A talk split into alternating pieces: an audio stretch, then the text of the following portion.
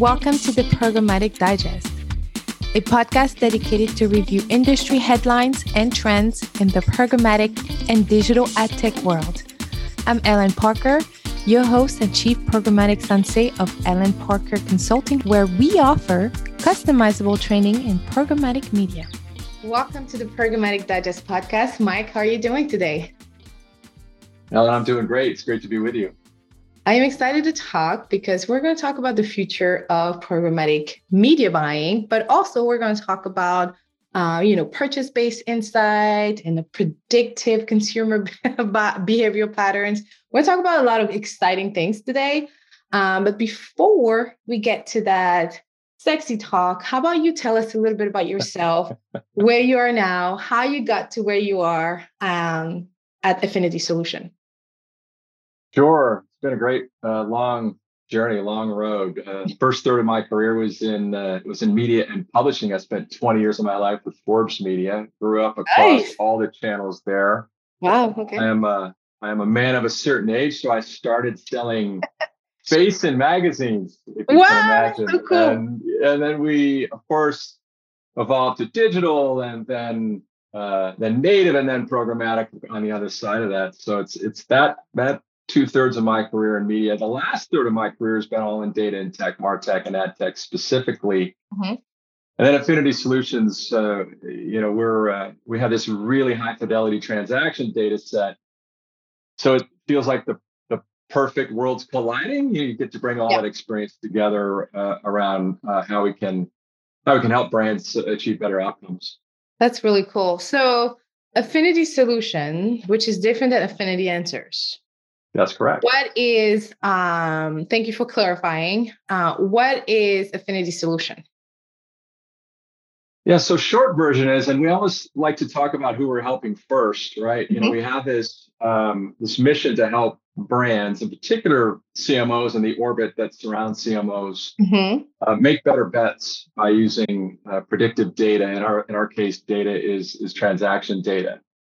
We source the data through a 20-year loyalty relationship we've had with the credit card issuers and financial providers. Yeah, and it's a very virtuous relationship because we actually drive value back to the cardholder, mm-hmm. and we have wide rights tied to consent. So we are allowed to responsibly use all this great data that we get every night on about 100 million cards. Yeah, to solve some of the big problems that CMOs. Struggle with today, and really the burden of proof that they have to show the CFO in that organization or the C-suite or even the board that the great work that they're doing really is paying off for the enterprise. Gotcha. So it's very transactional data. That's correct. Okay. So would you be considered, for the listeners and myself, if we have to categorize you in the programmatic ecosystem, would you be considered a data provider? We would be. That's one of the ways you could think about us. In fact, mm-hmm. we merchandise our data across the digital ecosystems today. We build audiences and syndicate those audiences across the platforms, The Trade Desk, LiveRamp, Mobi, others. We have direct relationships with all the large holdcos and their agencies. They use our data to derive insights for more predictive planning. And you think about using it across that ecosystem from planning to outcomes to measurement.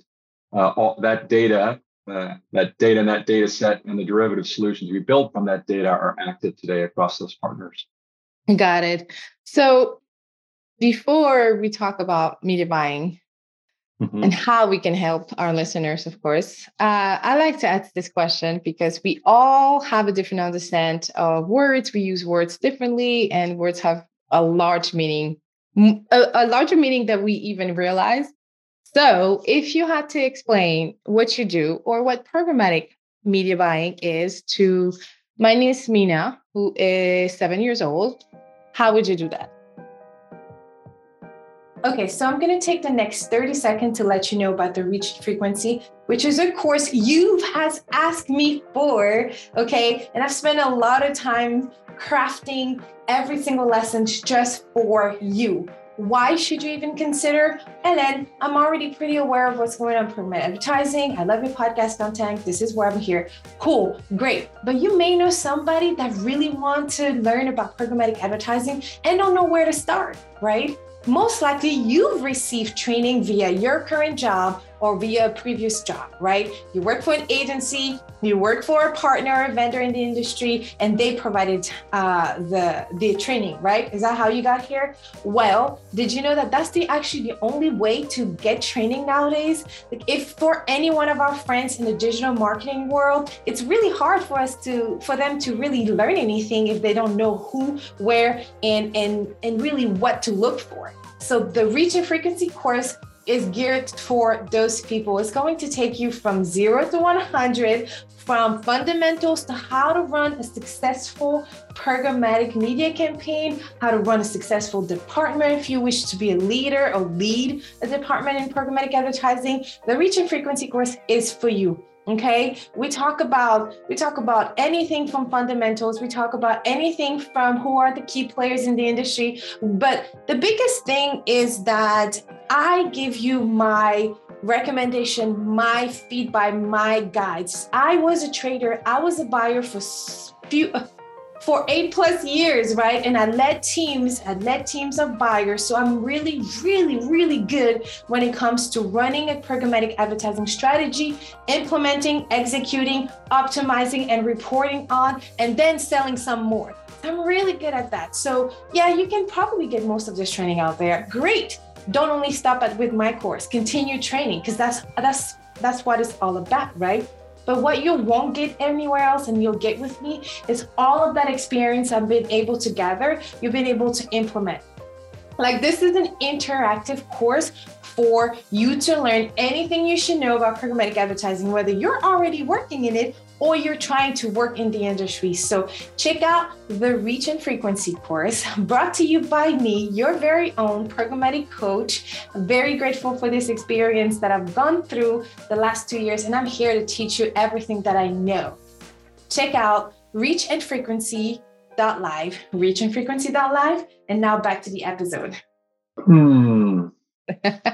Good one. I have 5 kids, and they were all 7 at one age. And at one time, I'm going to take myself in the Wayback Machine and get to those moments. I would probably reach into my wallet and say, Daddy has a credit card. Daddy has lots of credit cards, and this works like money. And when we go to the store, to the American Girl store, to buy you that doll, Daddy's going to use this credit card to pay for this. And because Daddy's going to use that credit card, the store gets to know a lot about Daddy. Gets to know information. Yeah, it gets the information about how much the purchase costs. You know, how much did the doll cost today? They get to see that. They get to know that we're in our store in Novi, Michigan. That they get to see that. So they get to know some things about Daddy, and because they know those things, they can help us create more personalized experiences for you and me when we think about the next thing that you may want to buy after the American Girl doll.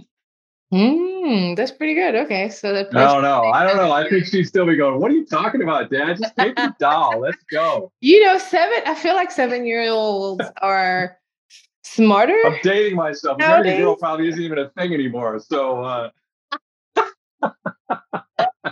It's all good. This is a judgment-free zone. At least the recording. Offline, we might, you know, I might message you on the side about things. But well, great. Well, thank you for explaining that. I like to hear how everybody explains it. It's very interesting. It's very interesting how everybody understands, comprehend things. So let's talk about the future of programmatic media buying. So for our listeners again that may not be familiar with it, what is Affinity Solutions' definition or like stand of media buying before we even talk about the future? Like, what are some of the things that you do, or what are media buying? And then what are some of the things you do in this process of media buying? Because 50% of the audience are media buyers, traders, and the other 50% are actually in the C-suite level in a leading or leadership position. Sure. So for both of our audience, like, how would you define media buying, and how would you define like how Affinity Solutions position themselves? Yes, I'm going to try to be concise and clear. I think about media buying really as a continuum. you know, ultimately there's work that happens before someone decides to buy anything in our life, right? Yeah, we research it, we plan it. And initially, you want to be able to develop audiences and a strategic plan based on what you're trying to accomplish, either if you're the buyer for your client or if you are the client for your own business. You know, what are the outcomes we're seeking? And in that stage, the question is, do I have the insights to inform a plan that's predictive? Can I make those more predictive bets that I talked about earlier? Can I validate those things before I decide to spend any money? Now, that's a really important question. And I, by the way, I don't mean to get off topic here. I do think we have the benefit, and you live in this, right? We live from inflection point to inflection point in this business, which keeps us all on our toes and interested. And I think we're living through a couple of those right now, right? And here we go, right? The deprecating cookie and where we go next. We'll talk about that perhaps. And then, of course, the pressure on the legacy rating systems and how they're having to evolve, which invites innovative new ideas. Mm-hmm. So the future of media planning and buying, I believe, will increasingly put pressure on predictability and proof, because CMOs are under pressure to make better bets. So that's how I think about it. Yeah. And oh my gosh, it must be really exciting, or maybe challenging.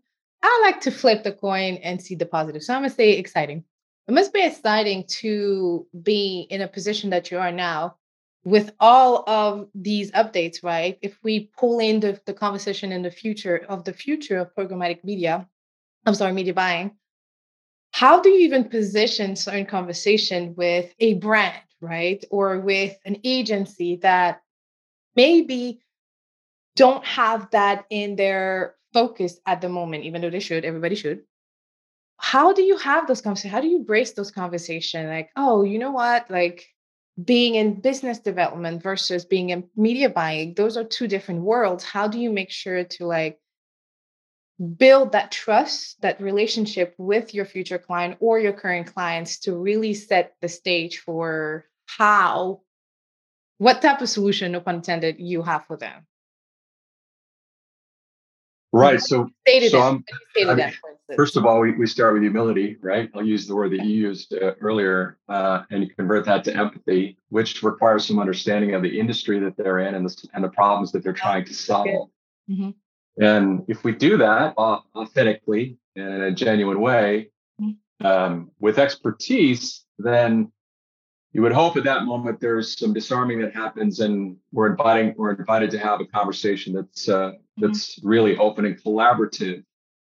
And the reality is, if you have those insights walking in, and I'm having a discussion with a brand, and I'm able to say, you have a lot of information about customers that you have, your customers, when they're interacting with you in your stores and on your websites.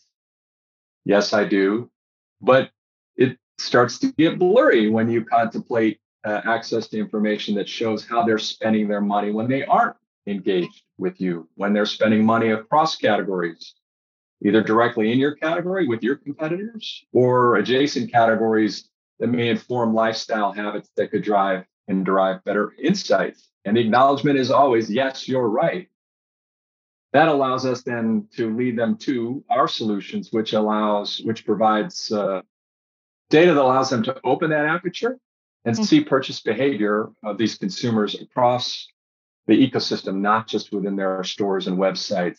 When you're able to open the aperture to see that behavior, it unlocks all kinds of high-level use cases for better planning, better predictive, high-fidelity audiences, those things that you can create with the acknowledgement that I'm going to know more about the behavior of my end-user customer and create solutions and ultimately experiences based on that insight. Yeah.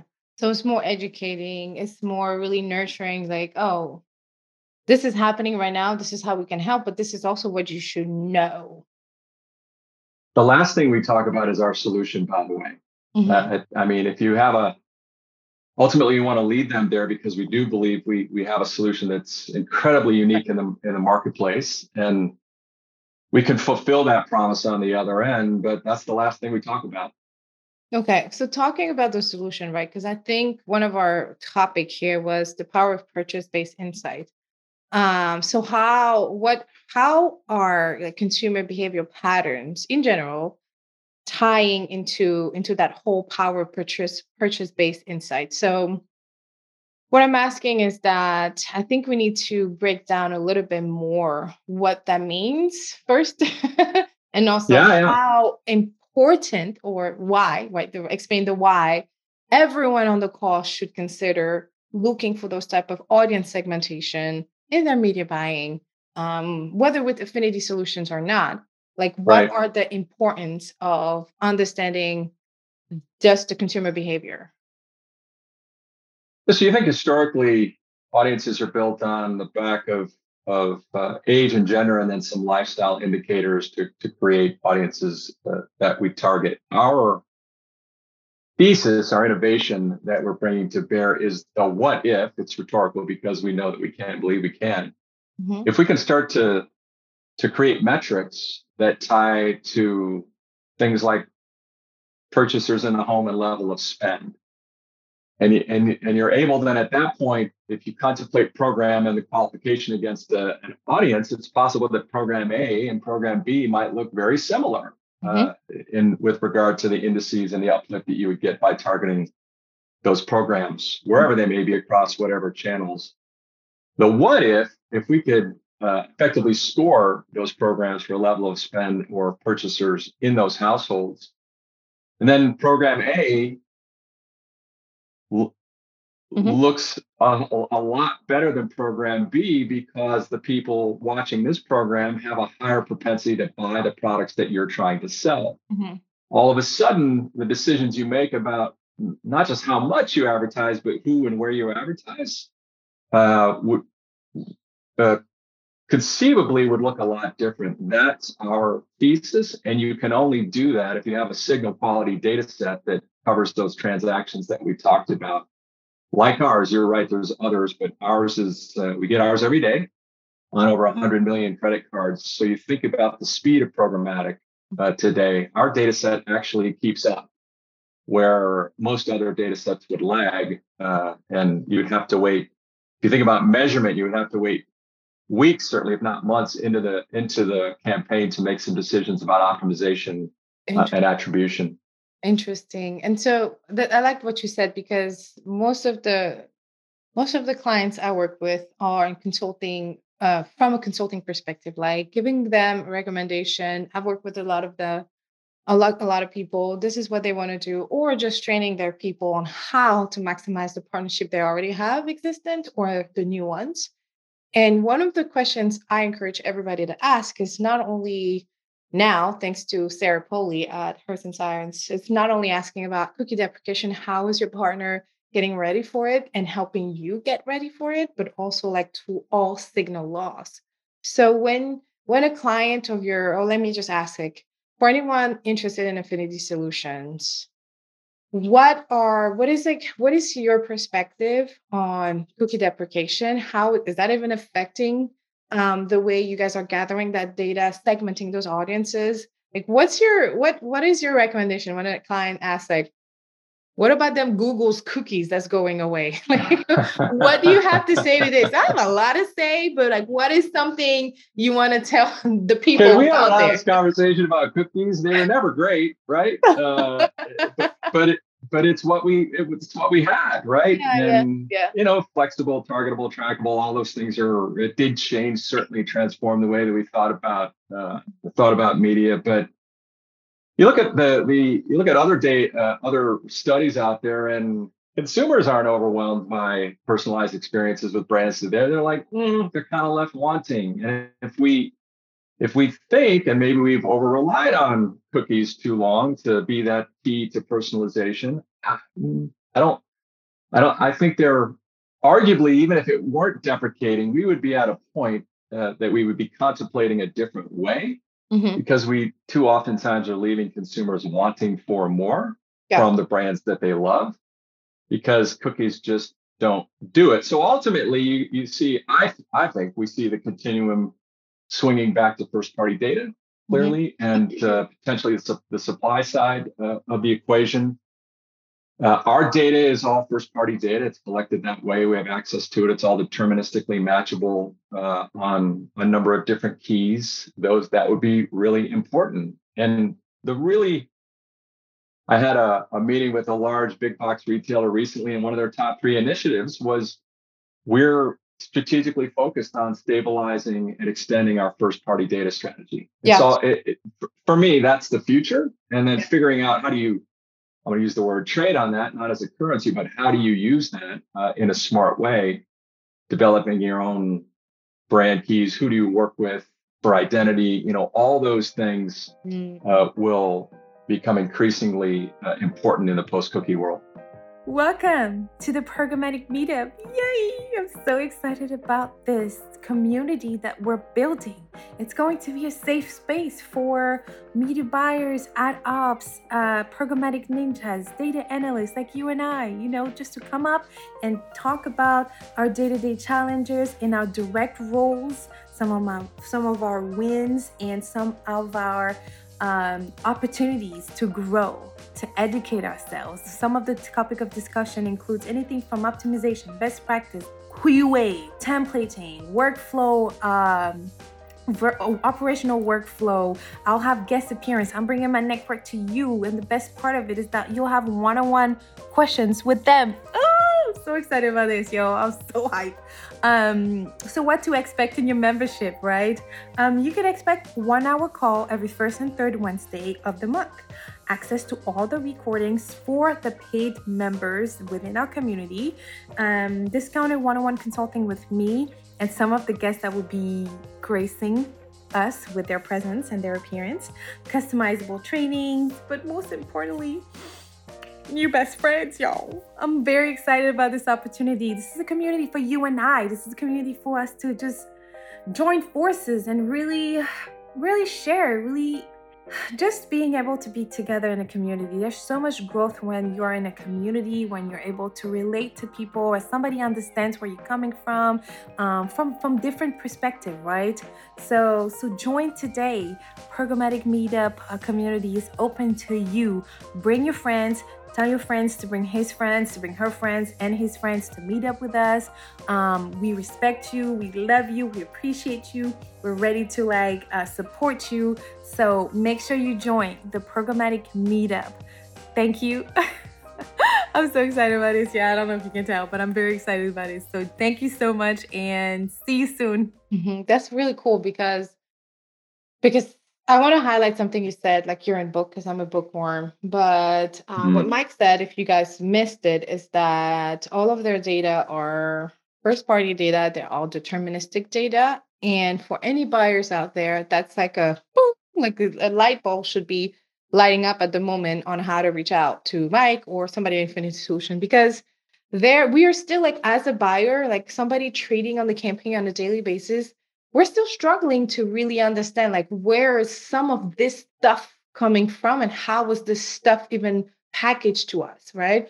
So deterministic data and first-party data are part of the solution with cookie deprecation, but they're not the only thing. So with that said, the first thing you should think about now is like, oh, well, we should implement something like that and still test something else. So you mentioned, you know, you didn't mention it, but I thought about contextual targeting or even like clarifying other channels, like really making sure that your measurement is really, you got to demystify some things. You got to be able to see what you're doing out there.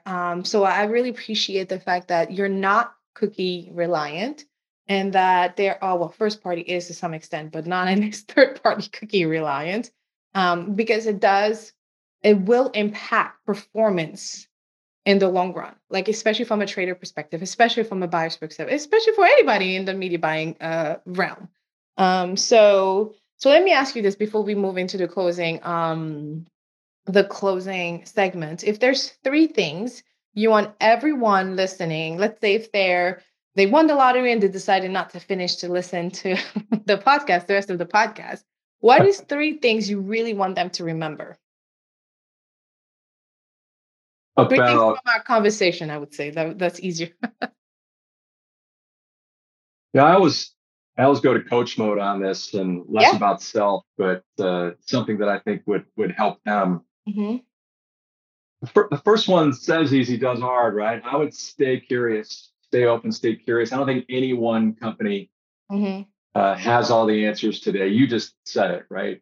We have to be open-minded to a number of different things coming together and our ability to challenge that and to stay curious in that pursuit. That would be thing number one.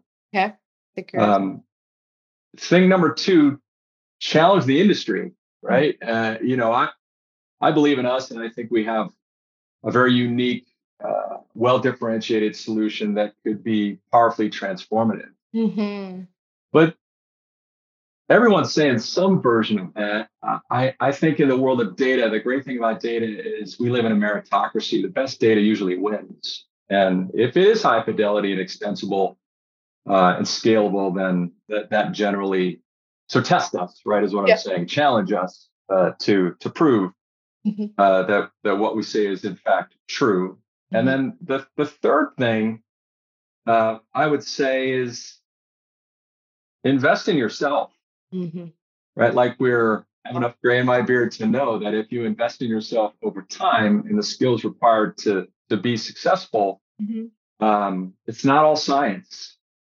And invest in yourself, the techniques, training with someone like Ellen, right? Make sure that you continue to sharpen that saw. Those would be the three things that I would ask your audience to think about. Yo, that's so dope. Stay curious, be open-minded, and invest in yourself. Everyone listening know by now, hopefully, that I'm very, very big on self-development, and investing in your self-development is a must. And it does not need to be only from a professional perspective. Like literally, since I've been on this journey of entrepreneurship and building my business, every investment that I've made in my self-development has had nothing to do on how to, understand some of the stuff I do on a daily basis. It's been on the discovery of who I am and what I can do and my values. And I'm still on the discovery. So right on. Love what you said. Yeah, I encourage anybody, pick up a book that has nothing to do with programmatic and read something that you can continue transferring in your day-to-day and beyond your job today, because your job does not define you. You define your job and you define the rest of it, right? A job comes and goes, like my grandma would say. So on that note, I would be really curious, right, to see, to hear rather, what is one of those skills that you've acquired before working in digital, right, that you maybe had no idea would be so beneficial? Because I train a lot of people that have no experience in marketing or programmatic advertising. And I try to pinpoint those skill sets that they've developed while working, even at a Target, at a Starbucks, that they can pull in the digital in the digital world. And it's always the first time is always no, I don't know nothing. And I'm like, you have 6 years of experience all over. Yeah. You can pull some skill set, I promise you. So for anybody listening, what are one or two skills that you were oh, I still use this. I still do this thanks to that experience I've gathered before digital or before the programmatic world. I'm going to sound a little old school here, but go ahead. You're ready for it. In fact, I think the virtual world puts even more pressure on the ability to communicate clearly and well. So invest in yourself, get some presentation training. Ooh. Be broken down on video. See yourself. Yeah. For me, I was the lead singer in a band, so I was always comfortable on a stage. But that serves me really well still to this day in conversations like this. Can you speak clearly in a compelling way? And can you write well? So communication skills, speaking clearly, perhaps in an inspirational way, even, and being able to communicate well in the written form, still timeless to this day. Oh my gosh, that is such a good thing to say, because again, going back to those entry level juniors, what are those skill set that you can manage? I always say you gotta have a good presentation skill. You gotta be able to write what you're doing for that person. And sometimes it's not about throwing fancy words, because we love fancy words in our industry. It's like really communicating to that 7-year-old in that, in your audience, because we want to talk to that person and we want to make sure they understand. So I love what you just said. And I'm not going to let you go over the fact you said that you're a lead singer in a band. Like, I usually ask for a fun fact, but we're going to use that one as a fun fact. What was the name of the band? The name of the band was Fully Restored. Fully Restored. Okay. And what kind of music? So we were a blues rock band, but we also did a lot of original composition. I wrote all the lyrics in the band and collaborated with the guitar players. So you hit on it earlier. I just want to reinforce the fact: have creative pursuits in your life. Get away from the keyboard and the screen, and do other things to stimulate curiosity and creativity. Those are really important. Oh my gosh, I love that. Well, thank you so much for dropping by, Mike. If anybody has questions, how can they get a hold of you? So they can reach me at mwoods@affinitysolutions.com. I'm at Mike A. Woods on Twitter, and I'm Mike A. Woods on LinkedIn. So those are the three ways they can reach me. And all of Mike's information will be in the show notes down in the in the description. I'm so used to saying job description. In the show notes, the description part of the podcast or on YouTube. So make sure you reach out to Mike for any question, affinity solution, or just to get some good wisdom, because I got some major ones today.